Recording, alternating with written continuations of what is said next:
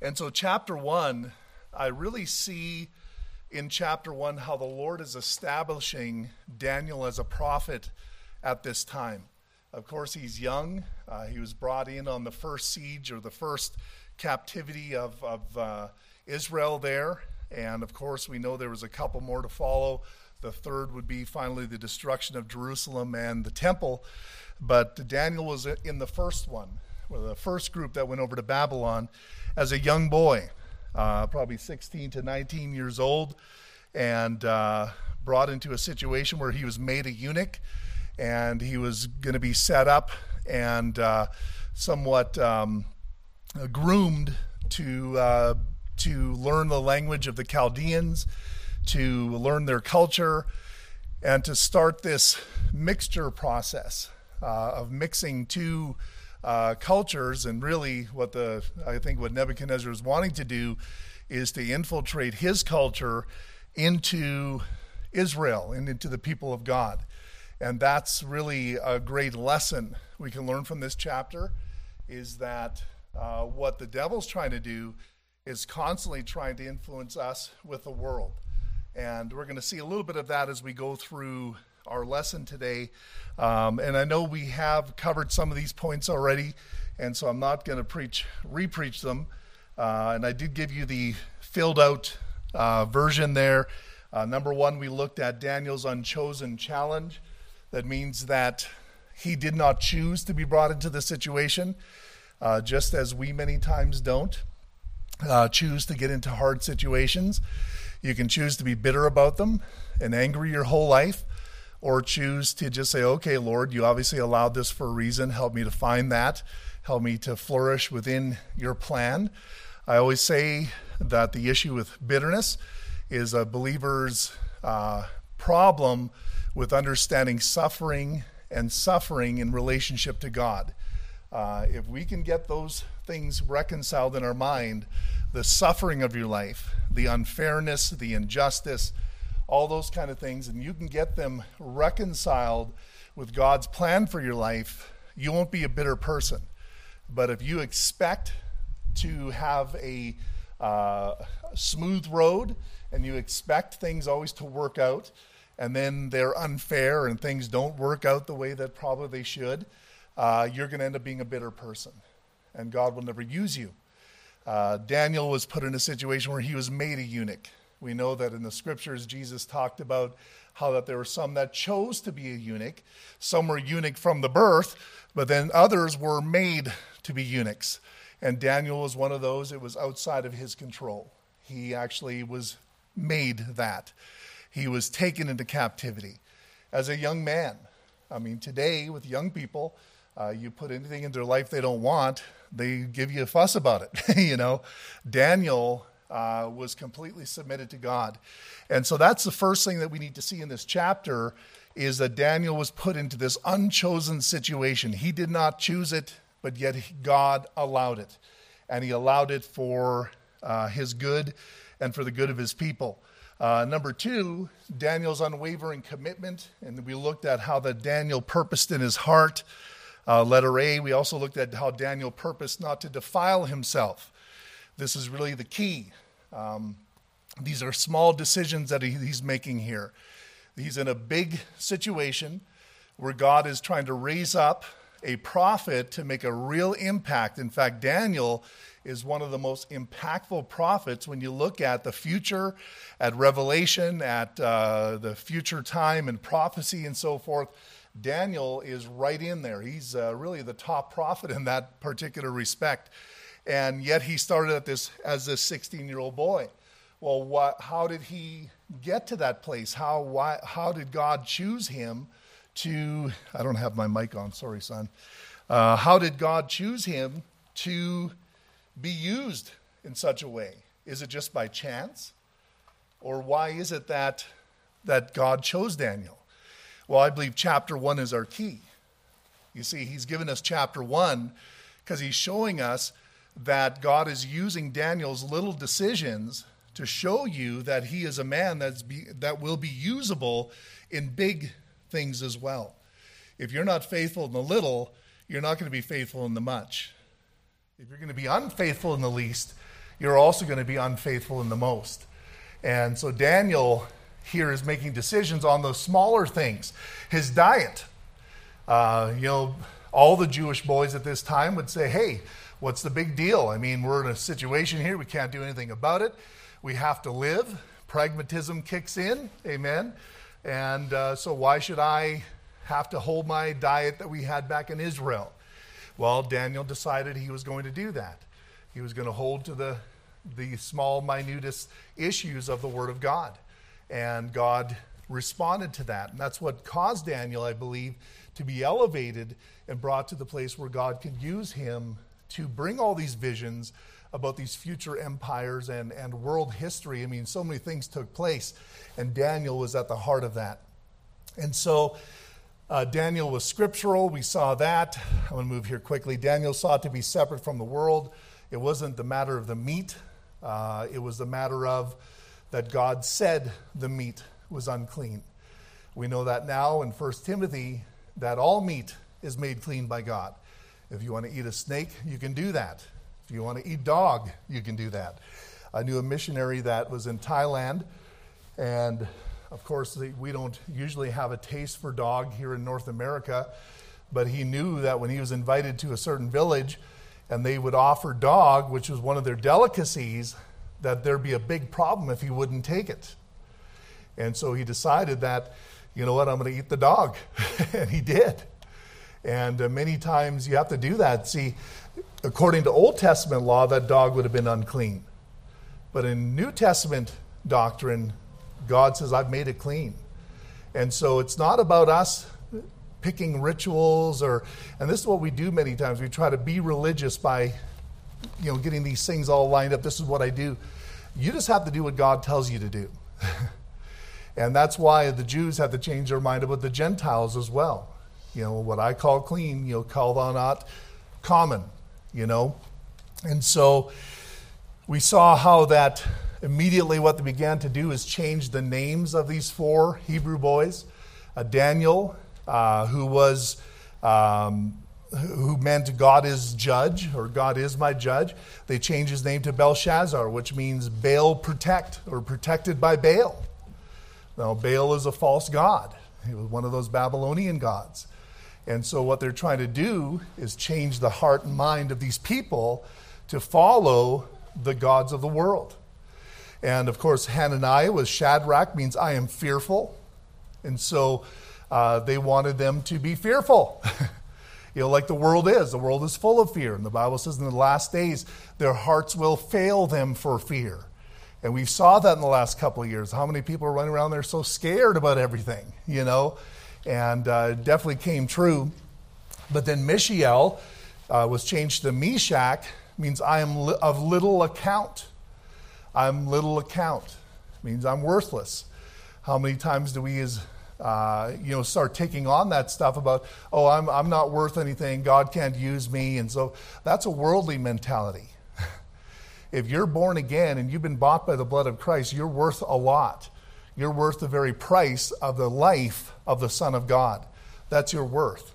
Uh, there's many times I've seen artwork, and I looked at that artwork, a square and a circle and this, and it's got a name on the bottom. That's a famous name, and it's worth a million dollars. And I'm saying I wouldn't give you 10 cents. In fact, I wouldn't even uh, let you pay me to take that and put it on my wall at home. But yet, that's what it's worth, and it's worth that because of the name. And folks, you got to understand something. Maybe you and your intrinsic morality uh, don't have much to offer, you know, but that's not where your worth is coming from.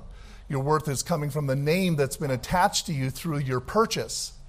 You've been redeemed by the blood of Christ, and that's where you get your worth. And if that's not enough for you, well, then nothing ever will be. Amen. You got to find your worth in that particular transaction of your salvation. But without that transaction, there is no worth we are fallen. We are uh, no good. The Bible says there's none that doeth good, no, not one. Amen. But in Christ, we are now, in God's eyes, we hold the record of his Son where we are those that have never sinned. That's how he perceives us. It's a fantastic thing that God has done for us. And then Azariah changed to Abednego, which means a servant of Nego. And uh, that was another God. So the world wants you to serve the world's gods. And sad to say, many Christians do serve the world's gods. I mean, they come and sing about Jesus and they talk about Jesus, and we say amen when the preacher tells us about Jesus. But during the week, most of our time and energy and our heart is taken up by the things of the world. And uh, the things that you set your heart on, that's your God. The things that takes your time, that's your God. That's your idol. And it could be an idol of the heart. Uh, you got to be careful of those things. And so, what that's doing is just telling us, showing us that uh, the world, uh, well, you can see it with Babylon, and it's, it's no mistake that Babylon is also mentioned throughout the scripture and is there right at the end of prophecy in Revelation chapter 18 and so forth when it'll finally be destroyed. The, this aspect of Babylon, its worship, its principles, its commerce, the things that it represents, has always existed and always will exist until it gets destroyed at the end of at the when before Jesus Christ comes again. And so that's why Babylon is mentioned over and over and over again. So we can learn something as we go through Daniel dealing with Babylon, we're learning about our future. And we're learning about the principles of this world and what they're trying to do to make you into one of them you know? And we'll see more of that as we look at the three Hebrew boys and the furnace and so forth. Uh, anyways, let's move on. Um, let's see, where do I want to go? Daniel purpose by faith. We see him mentioned in the, in the faith chapter, in Hebrews chapter 11. Uh, he didn't mention his name, but they mentioned what he did. And this is what it says here in verse 32 What shall I more say? For the time would fail me to tell of Gideon, of Barak, of Samson, of Jephthah, of David also, and Samuel, and of the prophets, who through faith subdued kingdom, wrought righteousness, obtained promises, stopped the mouths of lions. Amen. Now that goes back to Daniel right there. So Daniel is in the hall of faith, in the chapter of faith in Hebrews chapter 11 and he, be, he was a man that lived a life of faith. And so the step that he's taking here in chapter one is just really setting him up for many more decisions that he's going to be making throughout his life based on faith. And faith is a substance of things hoped for and the evidence of things not seen. So his faith is more real to him than many people's reality. Amen? And in fact, you, you as a Christian, as you go to your job site tomorrow uh, or whatever you do, your faith should be more real than your co-worker's reality. Because in fact, the matter is their reality isn't very real. Amen. they don't see the truth in it. We do because our eyes have been opened. We're the children of the light. We're children of the day. Uh, we're not those that would be taken by surprise. We understand these things. There's a spiritual world, there's a spiritual battle that most people around you have no clue what's going on. Yet by faith, you do. And that's why I say your faith is more real than their reality. And there's, that's no joke, that's truth. And so that's why we have to be careful as we're living in this world that they see a people that operates by faith. Now, faith isn't just operating by, I believe, I believe. It's operating by, I believe what? That's the key, the object. What's the object of your faith? Uh, atheists believe. They believe they come from monkeys, they believe something. Folks, that really is faith, because there is no proof of that. So they're making a faith decision, but it's a decision made because of their reaction to a, revel, a revolution or a revelationary God a God that is revealing himself as an authority to man, but people don't like that. I'm not going to listen to someone I do not see. And so, in response to that, they try to manufacture their own authority. Amen. And that's what it is. And they, many times they'll relegate it science, but the Bible talks about science falsely so called. There is a false science out there, it's all over the place. Amen. We don't live uh, with fossils of 190 million years old. you guys ever see that on Instagram or Facebook? And oh, look at this fossil, 190 million years. Folks, you can pretty well guarantee it's about 4,000 years old. Huh? Well, the only reason they say 190 million is because they totally discredit the flood. And the Bible talks about that, how that they will deny the, that the flood came. And that's why the fossils are there, caked in mud. and it all happened basically at the same time. Amen? And so uh, the world manufactures ideas to solidify or back up what they want to believe or what they don't want to believe. Amen? And so you got to be very careful with that. Faith is believing what God says. A Christian's faith is putting your faith in the words of God.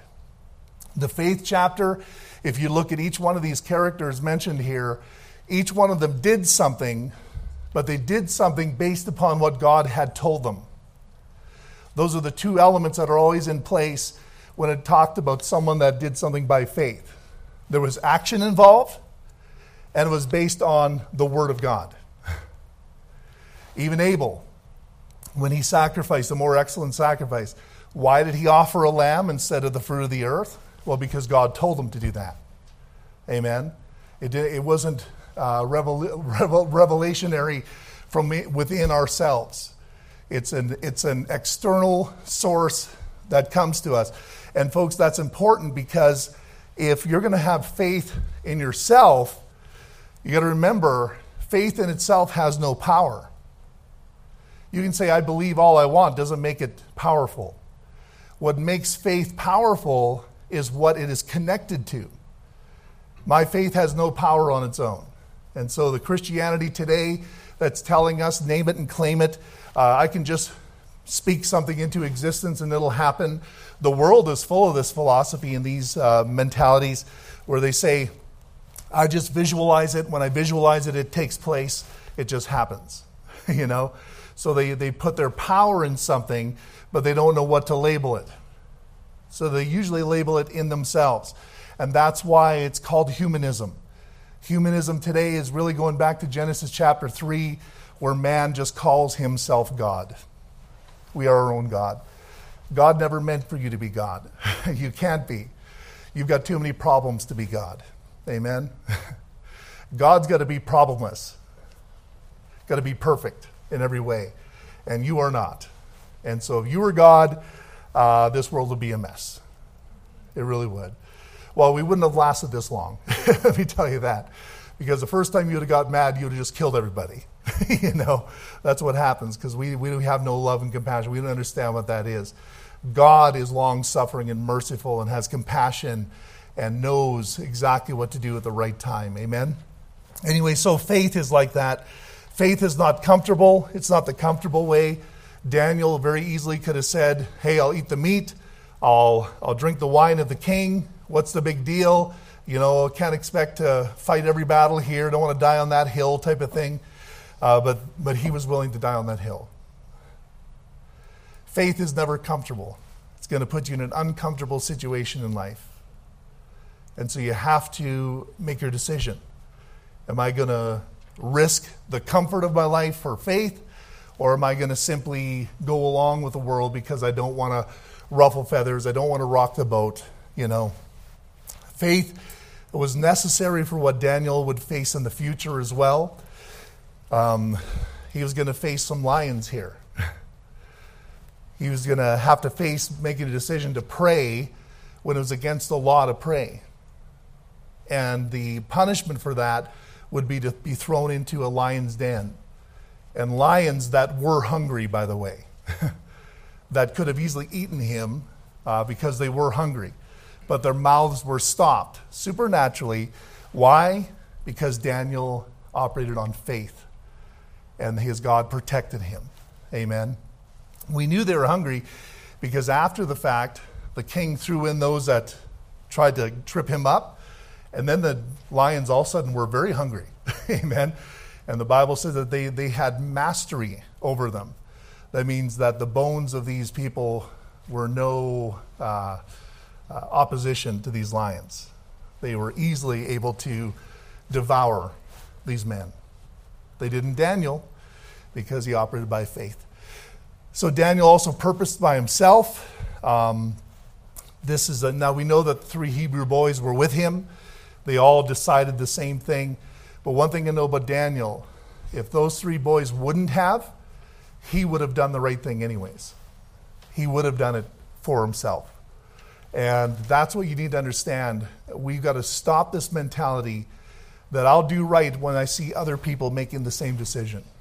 Then I'll follow with them. No, why not you be the one to say, I'm going to do the right thing, and if nobody else does the right thing, I'm going to do the right thing anyways. That's a Daniel. you know, we, we purpose for ourselves. We don't wait for other people.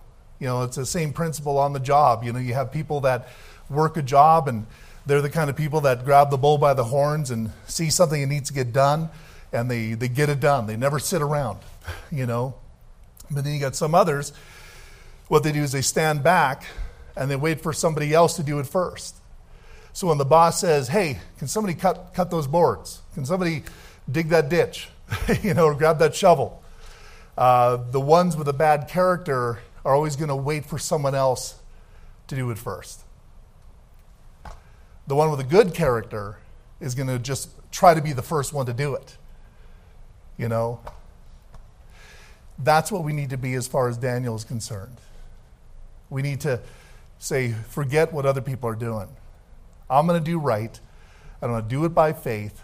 And if nobody else does it, I'm going to do it anyways. Amen? That's a very important uh, thing for us to decide. Now, number three, Daniel's uncommon wisdom. Now, here in verse 8, it says, But Daniel purposed in his heart that he would not defile himself with a portion of the king's meat, nor with the wine which he drank. Therefore, he requested of the prince of the eunuchs that he might not defile himself. Now, God had brought Daniel into favor and tender love with the prince of the eunuchs. So the word favor means to means grace or acceptance. So God had brought Daniel into the acceptance or grace of the prince. Now, Daniel didn't do that. The Bible says that God did that. Amen. Not only that, tender love. This means compassion, mercy, or affection. You know, we can go through life and everybody hates us and everybody thinks, you know, there's something wrong with us. Most of the time, that's because of our bad attitude. I believe very much that God can give favor in the eyes of others if you do right by God. You know, if you're walking around, you know, sucking your thumb, I got no friends, nobody loves me, it's probably your fault. It's probably your fault. And you better get to that place where you'll admit it, or you're going to go through your whole life sucking your thumb, you know? And that's not going to do much for you at all. you know, it's not going to really be a blessing to you. Uh, Daniel had every uh, reason to suck his thumb here, and yet he didn't. He did right by his God, and God answered by giving favor, by granting favor. People began to like him. Now, not everybody liked him. This is the interesting thing. Um, not everybody needed to like him. In fact, we know that there were several governors that hated his guts. Enough that they were willing to change the laws to trip him up so that they would get him killed. So he had a lot of people that hated him. But this is the thing with God's favor God didn't promise that everybody would favor you. But God did promise this that he would give favor in the eyes of those people that you need to give you favor. Do you understand that? When you need the person there, God will give you that person there. Of all the people that Daniel could have been with, God touched the heart of that person and said, I'm going to make him love Daniel. but he had a bunch of people that hated him. So you can focus on everybody that hates you, or you can just start realizing that, hey, they're going to do what they do. What we need to do is praise God for those that love us Because chances are that's based on what God is doing in our life. And that's what we need to praise Him for. Amen. You'll always have people that hate you. I will always have enemies in this church. Now, maybe not in the church, well, sometimes in the church, but around the church. Amen. That used to come, that turned against it. It'll always happen. Folks, if you're looking, if you're going to hear somebody out and say, oh man, this person doesn't like Pastor, I wonder what's wrong with Pastor, get used to the fact it's going to happen every year of this ministry. You will always be able to find someone that hates this church and hates me. Now, I could spend my, all my days thinking about that. And it does bother me. It really does. I try my best to work through and to call people and to do what I can. But you know, sometimes when Satan gets in a person's heart, there's nothing you can do. And they're always not willing to do it the scriptural way. and by the way, let me give you a little advice here. If someone is coming and poisoning your mind about things, you got to ask yourself, are they doing this a scriptural way? And if they're not, why in the world are you opening your ears to that? Because you've now just become a part of the process of the unscriptural way. All you need to do is say, why don't you do what the Bible says? And if it's done the Bible way, it's done the right way. Amen. And if pastor or somebody in the church is so bad, then we'll find out. Amen. But that's not what they want. Because when Satan gets in the heart, basically what they want to do is just simply destroy you. They don't want to help you. They don't care about you. They don't want to lift you up or help you through maybe some of the problems you have. They're not praying for you. They're not. People that are wanting to destroy you are not praying for you. They don't care about you. And people that will come to poison you, to turn you against the house of God, I'll tell you this much they are not praying for you because they don't care about you. They would rather see you as a casualty so that they can walk away and feel justified or in their bitterness. You'll just become a sacrifice on their sin. Amen. We got to be very careful with stuff like that. So that'll always happen. It's going to be, uh, I wish it wouldn't be, but until Jesus Christ comes, that's going to be a regular part of the, the dynamics of Airdrie Baptist Church. You'll always hear something, you'll always have people saying this, that, or the other. If that's going to sway you, you might as well go home now because you're going to hear it sooner or later. Amen. A lot of people do get twisted by that kind of stuff. So, with all the negative things that are happening, it's amazing that this Babylonian, with so much at stake, would accept and give grace to Daniel. I mean, we're talking, we're not talking even to Trudeau. Like Trudeau, you may say, well, I don't like the way he does things. Sure. But Nebuchadnezzar, you walk in this man's presence, he could have your head cut off right there. And there'd be nobody picketing and protesting. You understand that? It's at a time like this that God is, is touching the heart of somebody within this structure to give acceptance to one of the prisoners. That's God. That's God that did that. Um, Daniel, letter A, was wise in his plea. He was wise in his plea. Notice what it says here. Therefore, he requested of the prince of the eunuchs that he might not defile himself. Requested. To seek or to try to obtain is what he was trying to do. So he was trying to figure out a way to do it, so he went through the right channels to get it done. He was a man of faith, he purposed in his heart, he had convictions, but you know, even with all the convictions and all the persuasion that Daniel had, he still was respectful. He was still wise in the way that he, he, he approached the situation. He didn't say, Hey, I'm a child of God. You need to listen to me.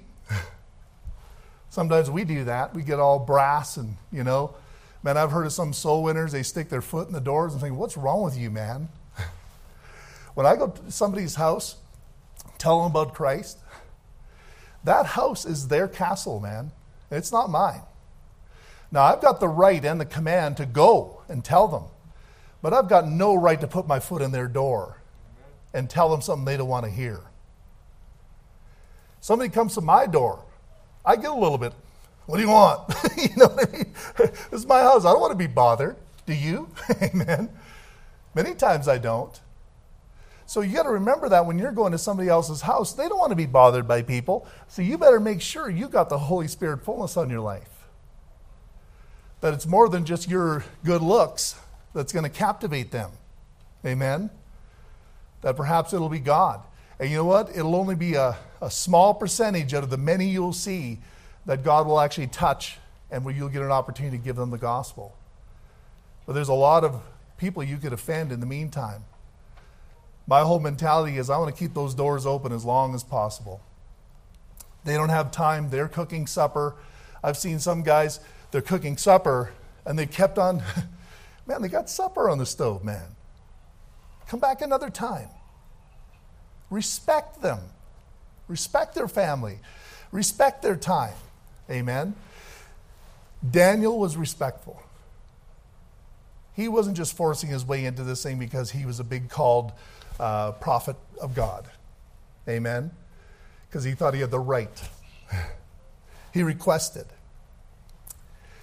Um, letter B Daniel was wise in protecting others. Notice what, what it says here in Daniel chapter uh, 1, verse 10. And the prince of the eunuchs said unto Daniel, I fear my lord the king, who hath appointed your meat and your drink, for why should he see your faces worse liking than the children which are of your sort? Then shall ye make me endanger my head to the king. So he wasn't just uh, analogizing here. he wasn't just using metaphors. He was saying, My head is, I'm talking about my head. I'm talking about my head will be taken off of my body type of thing. Now, Daniel understood that. That's why Daniel came at this with wisdom. He didn't just say, Well, you're going to do it anyways. In fact, that's, what he, that's why he came up with the plan that he came up with, because he was concerned about the safety of this prince. He was one of his captors. And yet he was still concerned in protecting others. See, folks, I understand you got convictions. And you believe God. And this is what I believe. but if your faith is hurting people, I don't give you a lot of stock. If your faith is hurting people, I don't think it's that powerful. I think there's something wrong with the, the methodology of your faith being brought forth here to people. I think real faith, when it comes forward, it doesn't hurt people, it blesses people. But some people, I think, you know, well, this is truth, this is what the Bible's, and there's people walking away hurt because of that. I'm sorry, that's not right. If Daniel had the wisdom to be concerned about a prince of the eunuch, a lost Babylonian, heathen as it could be, and didn't want him to be hurt, I think that you ought to be careful in your implementation of your convictions wherever you are. On the job. You know, you, you think because you've got scripture that you can just blast it around and tell everybody what to do and say what you want. And no, you still have to be kind. You know? And that's what I was saying even about the soul winning. Some people got this idea that because we do have the command of God Almighty to go and tell all creatures, that somehow that means you can offend them and do whatever you want in, in the process. No, that's not what it means. And I think that's what we need to learn from Daniel here in his wisdom. The whole reason why he came up with the plan of 10 days to test whether they would be better off than eating the king's meat was because he was concerned about the prince of the eunuch and his safety. Right? That's what it was about. It was for the prince's sake. Right? So sometimes we have to work within the dynamics we're in to come up with a plan, even though we know it's the right thing, but we're operating not only in your faith, you're operating in other people's faith. Do you understand that I, I there's some things somebody would come to me and they'll say, Pastor, what would you do? well, I'll say, you know, I'll tell you what I could do, but that doesn't mean you'll do it.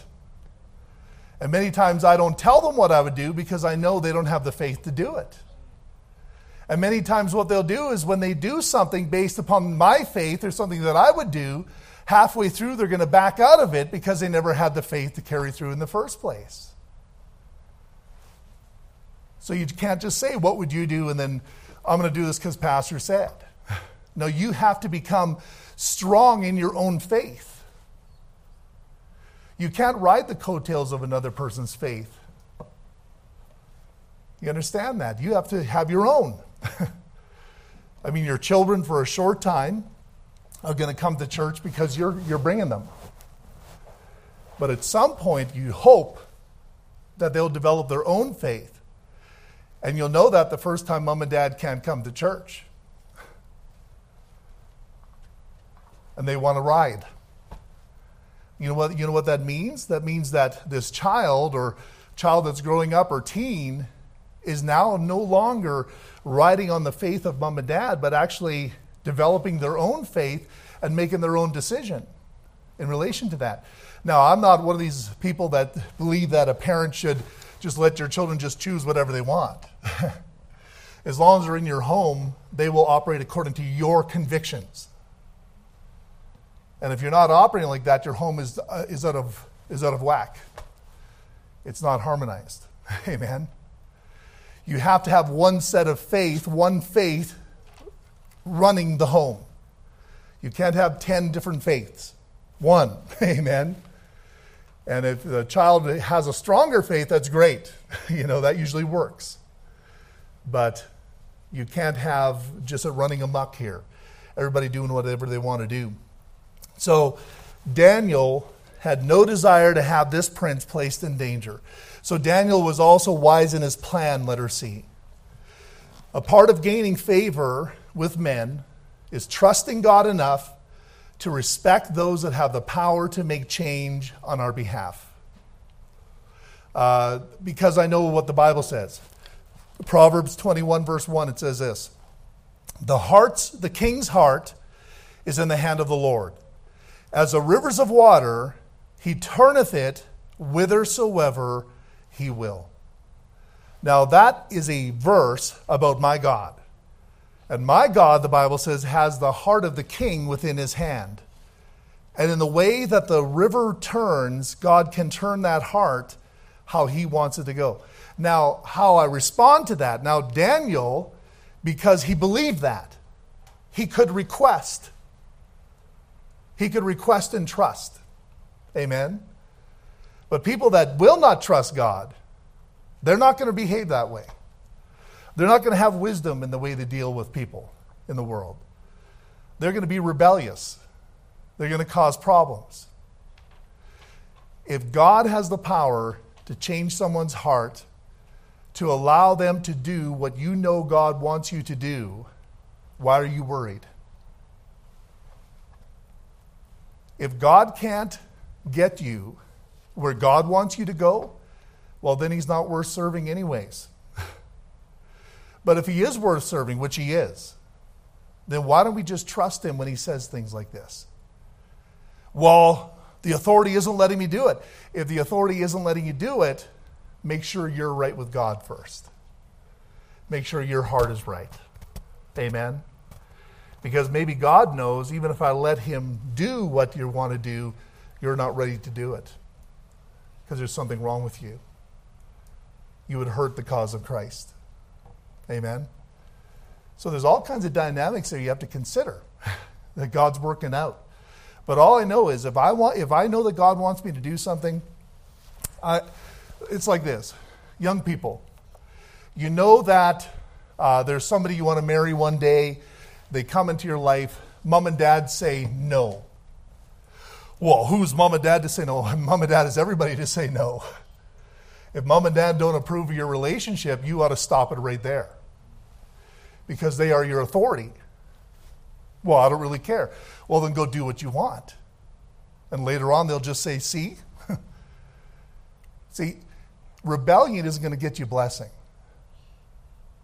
But if you believe God so much, why in the world are you concerned of whether you're going to find the one that God has for you or not?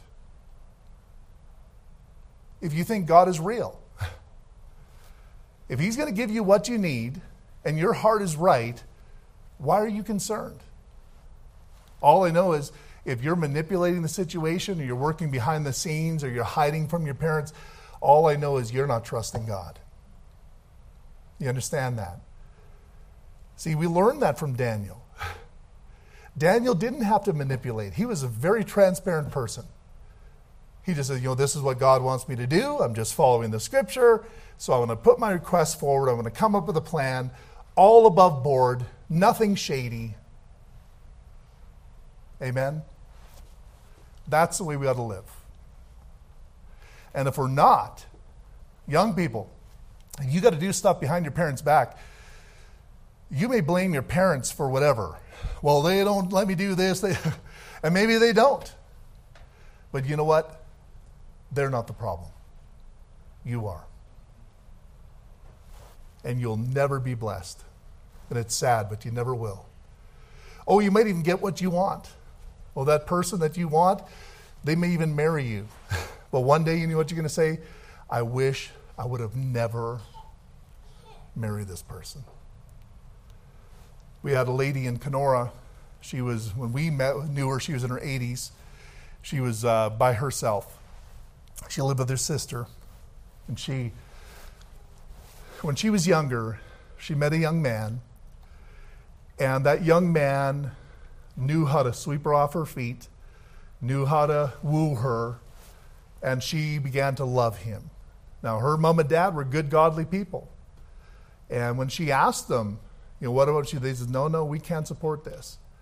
In fact, she went to the preacher. And the preacher said, no, your mom and dad aren't for this. And, and this young man, I don't think he's above board, so I'm not for this either. Can you, is, can you imagine that? That would rarely go on today. Most preachers just marry anybody. I wouldn't. I would probably become your worst enemy.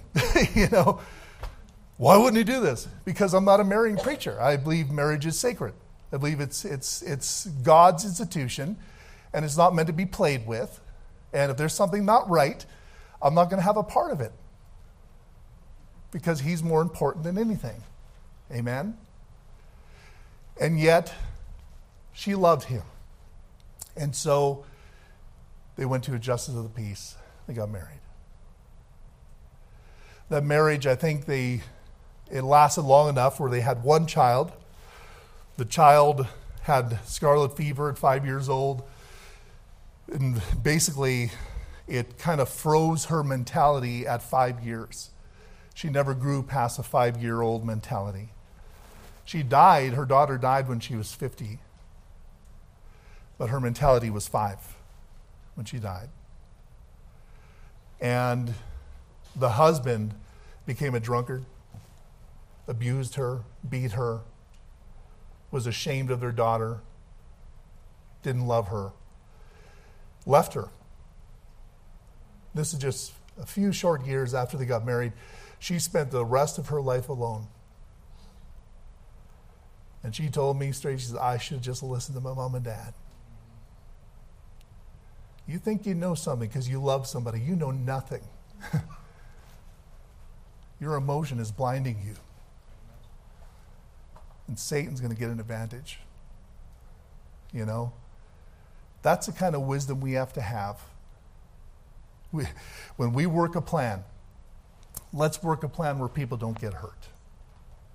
Amen. But you know, when we love somebody, we'll hurt everybody around us. God's not in that. He's not in it. Never will be, you know. Uh, number four, Daniel's supernatural proving. This is what he said in verse 12. Prove thy servants, I beseech you, ten days, and let, us give let them give us pulse to eat and water to drink. Then let our countenance be looked upon before thee, and the countenance of the children that eat of the portion of the king's meat, as thou seest, deal with thy servants. So he consented to them in this matter and proved them ten days. At the end of ten days, their countenances appeared fairer and fatter in flesh than all the children which did eat the portion of the king's meat. Thus Melzar took away the portion of their meat and the wine which they should drink and gave them pulse. Pulse sounds good. no, pulse is vegetable, some kind of a vegetable. Letter A Daniel was willing to put his faith to the test. That's the thing about faith. When you make a decision by faith, it's like, I don't know how this is going to turn out, other than knowing I'm making the right decision because God told me to. So you have to test your faith. An untested faith is really no faith at all. So you'll have to have a part of testing your own faith. That's what Daniel did. He put his own faith to the test with some pretty dire consequences if it didn't work out. So to test, to try, to prove. Letter B, Daniel chose to be disciplined and temperate. Now, the meat, the king's meat, uh, I like meat, you know. I don't mind eating some meat. But, folks, I don't think it had to do with the meat necessarily. Like I said, we looked at that the last week, you know, what was called clean or unclean. I don't think it was because he ate vegetables that he was healthier. This isn't an argument for vegetarians. You understand that? But it is interesting that in the choice that Daniel made, he didn't ask for more. He didn't ask for something else. Well, why not ask for the richest of the Jews' food? Why ask for pulse? Why not ask for the drink that maybe is acceptable, but maybe is, uh, what's the, the juice they have there? Um, it's right there on the tip of my tongue. Ah, we had it there in Israel. It was so good. Uh, it'll come to me. It'll come to me. But they, they, on the street, the, only Israel knows how to do this. They know how to refrigerate it right. What is that? Pomegranate. Have you ever had real good pomegranate? Wow. We were on the streets of Israel, and this guy was, he was making it right there. He, he would squeeze it. They would have to keep it at a certain temperature, and only they had the freezers that were designed for these particular pomegranates and you would buy that juice, man. I wanted to just go back and get more and more, you know. It was so good. Why didn't Daniel ask for pomegranate juice? I probably would have, you know. you know, Daniel chose to be disciplined. He chose to be temperate. In his test of the faith, he wasn't trying to be extravagant or looking for a different food that may be better or so forth. He knew that God's people had to be in control of themselves. The Bible tells us in 1 Corinthians 9, verse 25, and every man that striveth for the mastery is temperate in all things. Now they that do it obtain a corruptible crown, but we an incorruptible. I therefore so run, not as uncertainly, so fight I, not as one that beateth the air, but I keep under my body and bring it into subjection, lest that by any means, when I preach to others, I myself should be a castaway. So Daniel knew that within his walk of faith, that it was important that he lived a disciplined life, a temperate life. See, folks, you can have all the convictions in the world, but if you're coming off loose and not tempered, uh, you know, tempered is this.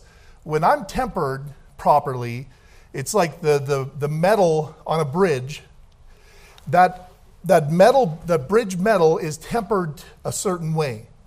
If it was tempered to be hard, if it would have a lot of weight go over it, it would crack and break. But if it was tempered to give a little bit, amen, then when the weight goes on, it would, it would bend, and as the weight came off, it would actually go back into place again. So, you know what we need to learn? We need, we need to learn to be temperate. See, those of you that react, the moment someone does something, you lose your cool, you are not temperate. And because of that, you are not going to be a disciplined child of God. You've got to learn to take a hit. You've got to learn to have people throw stuff at you where you don't react right away. If you're reacting, you're walking in the flesh. And so Daniel his whole temperament was always about becoming disciplined and in control of himself. So he didn't ask for pomegranate juice. He says, I'll be okay with water. He didn't ask for a spe- specific meat, maybe lamb or something that they could eat as Jews. He says, Give me pulse. Do you understand? We as God's people got to learn to be disciplined and temperate. Jesus Christ, when he hung on the cross and they were buffeting him and they were mocking him, he did not react. He committed himself unto him that judgeth righteously. That is a sign of a spiritual believer. Don't react. Don't lose your cool. If you got an anger problem, it's because you're not walking with God. You know that, right? That is the case. you're not trusting Him. You're not seeing what's in front of you for what it really is, the test that it is. So you got to change that. And you change that by understanding what's going on. What is the reality? What is the reality of my situation? Well, it's faith. You're still walking like this is your reality when it's not. Your faith is a reality. Amen. Letter C God does great things when we commit the little things to Him. Let's see what we got left here. I think we already talked about that. Um, number five, Daniel's unequaled gifts. Notice that in verse 17. so we know that after this test, they came forward, they came through with flying colors. They were all uh, healthier than all the other guys. They passed the test. And this is how God responded. It says in verse 17 As for these four children, God gave them knowledge and skill and all learning and wisdom, and Daniel had understanding in all visions and dreams. So God gifted them because they took a made a decision and purpose in their heart to operate on known Bible principle. Principle that I know is true. Let's just live by it no matter what. Let's test our faith. Let's go through because we know that we're going to be better on the other end than if we didn't. God says, You be like that. He says, I will give you gifts. I will enable you to do some things. Now, why? Letter A God gifted Daniel and his friends for trusting him. I'm going to move forward quickly here. And letter B God elevated Daniel and his friends to glorify himself through the gifts. Now, why did he give the gifts? well, you see in verse 18. Now, at the end of the days that the king had said he should bring them in, then the prince of the eunuchs brought them in before Nebuchadnezzar. And the king communed with them, and among them all was found none like Daniel, Hananiah, Mishael, and Azariah. Therefore stood they before the king. Therefore. What does that word therefore mean? It means because. Because of. So the reason why they were always communing before the king was because there was none that were found like them. Now, why were there none found like them? Because there were none that were gifted like them by God. Now, why were they gifted by God? Because each one of them made a decision to operate upon the faith that they knew they had in that moment. So God brought them to that place. See, that's why Daniel chapter 1 is very important in the dynamics or the whole context of the whole book. It's God bringing these Hebrew kids into a place of power so that he could uh, gain glory. It says, And in all matters of wisdom and understanding that the king inquired of them, he found them ten times better than all the magicians and astrologers that were in all his realm. And Daniel continued even into the first year of King Cyrus. You know what the Bible says? Ten times better. You know who wasn't saying this? Daniel. Shadrach, Meshach, Abednego, they weren't saying this. They weren't walking around saying, We're ten times better. But you know what? The king said that. Now, everybody will proclaim his own goodness, right, in the scripture. It's easy to say, Oh, I'm great. It's not when you say you're great, it's when other people see God's grace upon your life. Then you know that God is blessed. Sometimes I feel sorry for people because those that have to brag about themselves, most of the time it's because they think so little of themselves. You call it a superiority complex. People with a superiority complex really are like that because they feel inferior. So they want everybody to pump them up. That's a way that they get people to give them compliments and to say, "Yes, you are great," and you, and that that's somehow the lie in their heart. They think it's going to somehow satiate that, but it doesn't. In fact, the more people compliment them, the more they want. I always say that lie is like a pit. It just it keeps sucking everything out. It sucks everything out of all the people around you, you know? When you can be the kind of person that just does the will of God, and then the people around you say, wow, they're 10 times better, then you know you're healthy. But you just got to shut your own mouth. The Bible says, let another man's lips praise thee not your own. Amen. So, all of that, what we've gone through with Daniel, the captivity, made a eunuch, uh, a test with the meat he was going to eat, the wine he was going to drink, the test that he put upon himself to prove his conviction, it all led to a place where God says, These guys are going to be unequaled in their gifts. So, why? So I can use them to glorify myself in Babylon. That's what it was about. Amen? Let's bow our heads.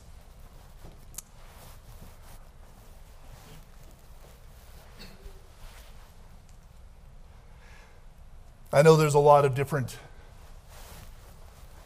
topics that I touched tonight.